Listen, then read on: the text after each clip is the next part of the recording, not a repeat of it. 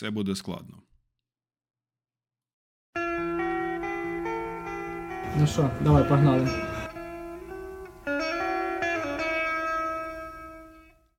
Я довго думав, якою зробити наступну серію та презентувати хлопців.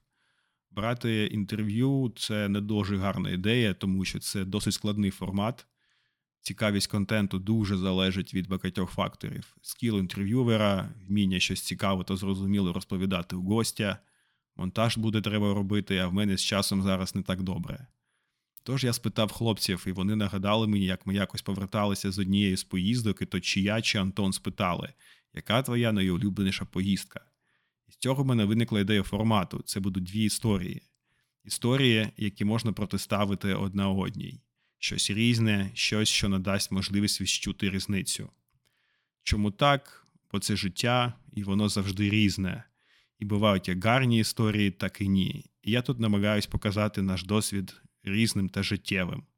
Тобто це має бути найлегша чи найтяжча історія, найвеселіша або найгрусніша, чи ще щось. Тож, це подкаст «Душний дід», і сьогодні я розповім дві історії. У випадку з кочівниками це дві поїздки. У випадку зі мною це одна складна, давайте так її назвемо, і одна оптимістична. Але спочатку два дуже-дуже важливих дисклеймера. По-перше, я буду намагатись розповідати першу історію таким чином, щоб було не дуже зрозуміло, до кого саме ми їздили. Ви самі зрозумієте, чому так. Мабуть, ви спитаєте, якщо такі секрети, то навіщо її тоді взагалі розповідати? Нехай залишаються в минулому та і все.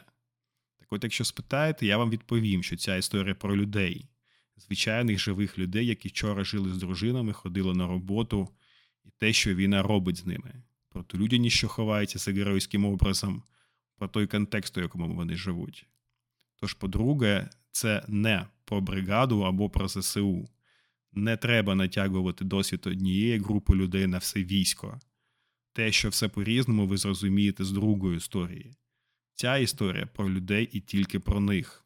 І люди ведуть себе у різних обставинах по-різному. І іноді, коли я чую те, що вони розповідають, я сам не знаю, як би я себе поводив. Тож починаємо. Це було взимку. На вулиці дуже рано темніло, і всю дорогу по Донбасу ми їхали у темряві. Нашою метою був Краматорськ, де ми мали покружляти по місту, та поряд з ним, щоб розвести машини, продукти, буржуйки та інше приблуддя, яке було у нас у багажниках. Десь по дорозі на під'їзді до Харкова в однієї з машин почалися проблеми з коробкою. Так буває. Це дуже прикро, але це реалії. Машина може своїм ходом доїхати через Європу до Києва, бути відремонтованою, нормально пройти обкатку, а потім через п'ятсот кілометрів почати займатися якоюсь херньою. Оскільки була не критичною поломка, ми просто поїхали далі. Але настрій в мене вже зіпсувався. У самому Краматорську зламалась інша машина. Вона була дуже загружена, ми довго їхали по трасі, а потім, коли їздили по селам навколо Краматорська, то знайшли місце, де треба було траверсувати, тобто їхати вздовж склону холма. Ну і у машини майже відпало колесо, там трохи лишилось. Вона тримається на п'яти чи шести болтах, і у машини залишилось лише півтора. Всі інші відломались, добре вчасно помітили та зупинились. Помітили ми це вже у місті. Темні та взагалі пусті вулиці, де далі ніж п'ятдесят метрів вже нічого не видно. Бе Те Ер та Бе Ем Пе проїжджають повз нас. Можемо ми тут бути, не можемо. Безпечно це чи ні. Це зараз ми вже розумні, а тоді це був тільки початок. Тож, поки хлопці з ліхтариками намагались щось відремонтувати, я розвозив інші машини. Я брав водія з машиною, та ми на двох авто їхали на зустріч з бійцями. Потім повертались на моїй грозі, я брав наступного водія, і ми їхали до інших бійців. Машин загалом було три. На годинку вже було пізно, і хлопців, яких ми мали заночувати, чекали нас вже години дві чи три. І чекали з їжею, з натопленою хатою. Вони готувались. А в нас колесо відлетіло. Тож поки Саша вів війну проти болтів, я перетягував речі з пікапа у свій кросовер і намагався скласти і наші рюкзаки та подарунки для хлопців таким чином, щоб ще залишилось місце для трьох пасажирів. Більш за все заважав торт, який треба було покласти якось так, щоб його не роздавило.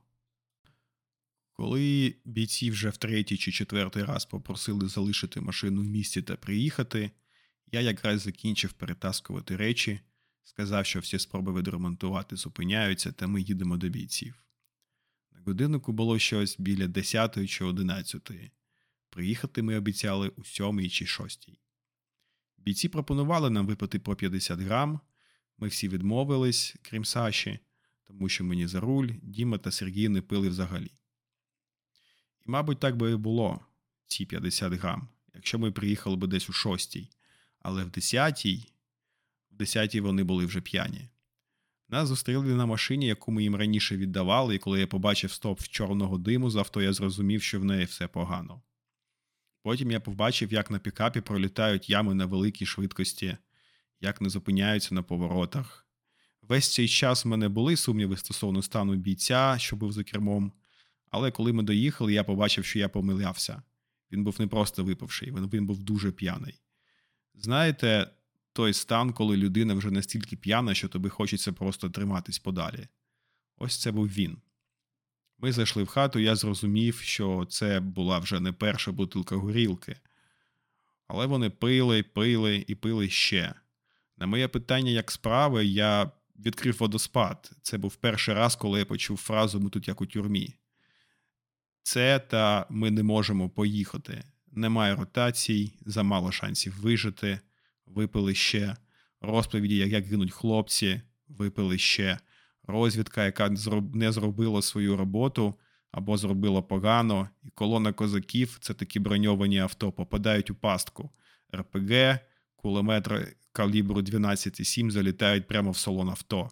А калібр дванадцять сім просто відірве вашу руку чи ще щось. Це великий та дуже небезпечний патрон. Хаос, крики, все було замішано на великій кількості алкоголю та фразах «я хочу жити», «хочу побачити сім'ю», «я втомився», «в мене немає шансів». В якийсь момент один з бійців сказав, що дуже складно знаходитись у стані, де все тебе хоче вбити. Місцеві зрадники, історії про проституцію за бутилку горілки та їжу. Мене попросили відійти побалакати. Ми стояли у, як це буде українською, в сенях. Ну, знаєте, приміщення, де ви залишаєте взуття. Ти гарна людина, а тут навколо підараси, які можуть тебе використовувати. Якийсь боєць отримав авто від волонтерів, продав його за півціни, гроші пропив і попросив ще одне, тому що попереднє знищило ДРГ. Але це тільки відсотків тридцять того, що вони розповідали. Я зараз не зможу пригадати все, та й немає на це часу, але все ті, хто контактує постійно з військовими, гарно розуміють, про що я. Мої хлопці питали, як підготуватись, їм відповідали, що ніяк. Це просто шанс, на який ти ніяк не можеш вплинути. Ні біг, ні фізуха, взагалі нічого. Це просто знаходиться поза межами твого контролю. І може здатися, що це якісь не такі військові, але мені дуже запам'яталась фраза «я не можу жити там, де все мене хоче вбити». Якесь нескінченне полювання на тебе. Я тоді про це задумався і подумав, що я не зможу побачити кулю або снаряд, і водночас я буду точно знати, що з того краю повзе якийсь чоловік, в якого лише одна мета – це моя смерть. А десь за тридцять кілометрів сидить артилерист такою ж метою, а десь дрончик. І все, буквально все навколо тебе хоче тебе вбити. Будучи цивільним, ти цього військового фаталізму повністю ніколи не зрозумієш. Це якийсь клубок з екзистенційного нескінченного страху, поєднаного з безвихіддю. Коли проїжджаєш через схід і бачиш руїни, то відчуваєш якесь відлуння, ехо цього всього. І від нього в тебе німіє десь всередині, як у стоматолога після зневолювального. Але їм з цим треба якось жити, знаходячись там. І це все треба кудись дівати. Через рік я зустрівся з бійцем, який нас тоді запрошував, і він сказав, що з тих, хто був того вечора, вже майже нікого не залишилося в живих.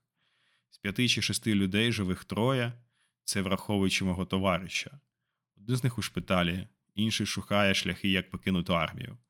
А у третього й досі немає іншого вибору, тож він залишається там, де він є, але це йому досі не подобається. Я колись подумав, що всі ці мовні фронти, фінансові фронти, війна за права когось там проти чогось там, фактично стерли реальний сенс слів «війна», «фронт», «солдат». Ми почали їх використовувати ще до того, як мали можливість зрозуміти їх значення. А ті, хто зараз зрозумів, вони й жалкують про це. Наступного ранку, коли ми повертались додому, я спитав хлопців, як їм поїздка, і ми згадали, що їжі було дуже багато. Вона була різноманітною та смачною. І взагалі-то вони натопили окрему хату спеціально для нас та підтримували її теплою увесь цей час, поки ми там ремонтували машини. І вони це робили спеціально для нас, щоб ми спали на ліжках. Вони покатали нас на броньованому козаку вранці. Вони дійсно дуже, дуже вкладались в нас і в наш комфорт. Та й у цілому хлопці дуже гарні, якби не ось ця ситуація. І саме тому це складна історія, тому що дуже неприємно це бачити на власні очі, розуміти цей біль, цю самотність перед обличчям смерті. Ми вирішили, що вони гарні люди, але вони просто дуже сильно втомились. Багато місяців без ротації на найгарячіших напрямках, як-ніяк. У них дуже багато стресу, який нікуди дівати, а наша культура, вона не передбачає психологів там чи ще якісь здорові практики роботи зі стресом. Ми мовчимо, терпимо, і тому залишається дружба, чорний гумор та іноді горілка. Але скільки ви будете терпіти та мовчати, це, можливо, місяць, тиждень, півроку, а далі що? І це, до речі, одна з тих причин, чому я взагалі погодився збирати на дуже дороге авто для нового підрозділу в ГУР, яке буде займатися психічною підготовкою та підтримкою бійців. Я хочу, щоб хтось приїздив до таких же хлопців та не давав їм опинитися в цій емоційній ямі. Вони люди. Вони перш за все люди і тільки потім захисники. І в них мають бути людські умови. Тож, тепер давайте про оптимістичнішу історію.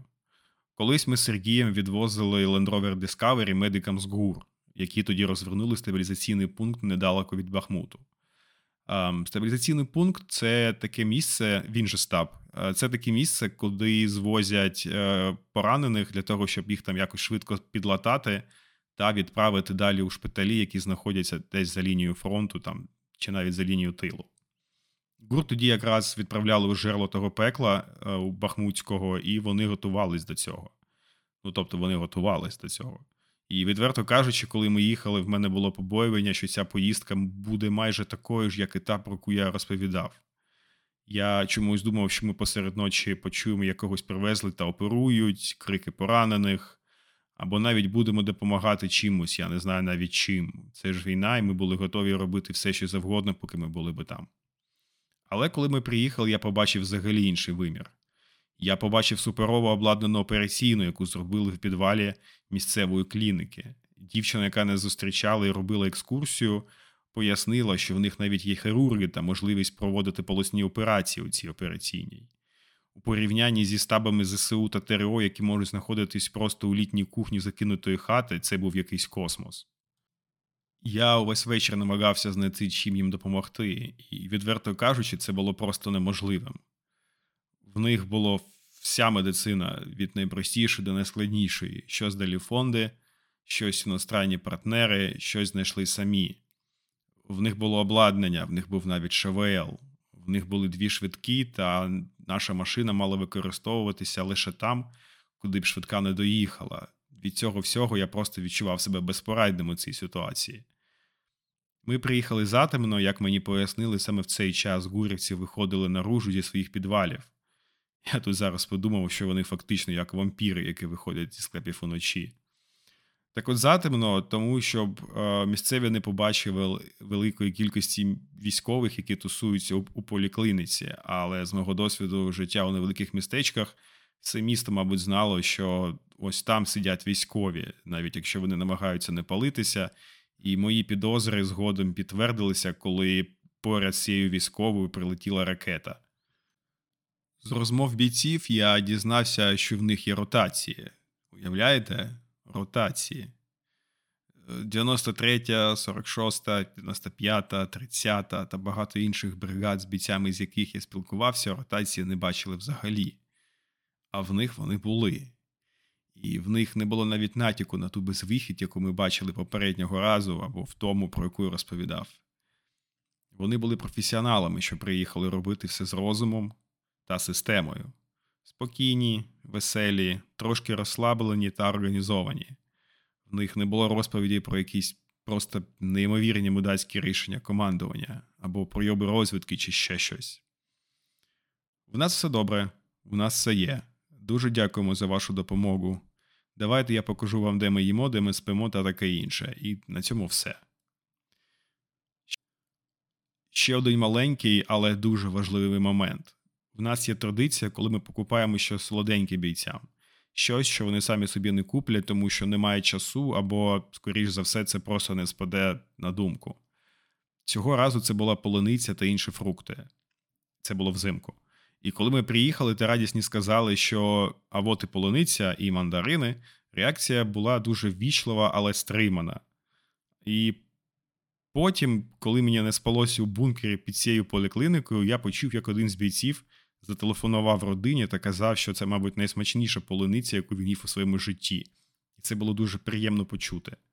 А потім я вийшов у коридорі, топтав у проході мандарини, які ж ми їй привезли, і застав, як та дівчина, яка нас зустрічала, комусь розповідала про новини і сказала, що до них приїхали волонтери, які привезли полуницю, дуже смачну, і вона радила її спробувати.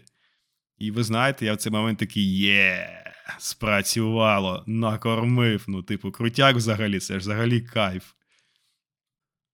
Коли ми поверталися разом додому, я спитав Сергія, як йому поїздка, і перше, що він відповів, це щось на кшталт, ну, це не ось та бригада, маючи на увазі мою першу історію. Він також помітив професійність та взагалі інший підхід у роботі, як і я, відсутність пригніченості та морального упадку. Я тоді трошки хвилювався, тому що не хотів, щоб хлопці, які зі мною катаються, впали би в якусь депресію чи ще щось від цього всього мрачняка, який там відбувається на сході України. І почути, що поїздка сподобалась, це було дуже круто. Тож я не намагався виставити ГУР вище, ніж ЗСУ, або показати, що у когось більше привілегій, ніж у іншого. Як я і казав, ця історія про людей і як вони себе поводять у різних контекстах.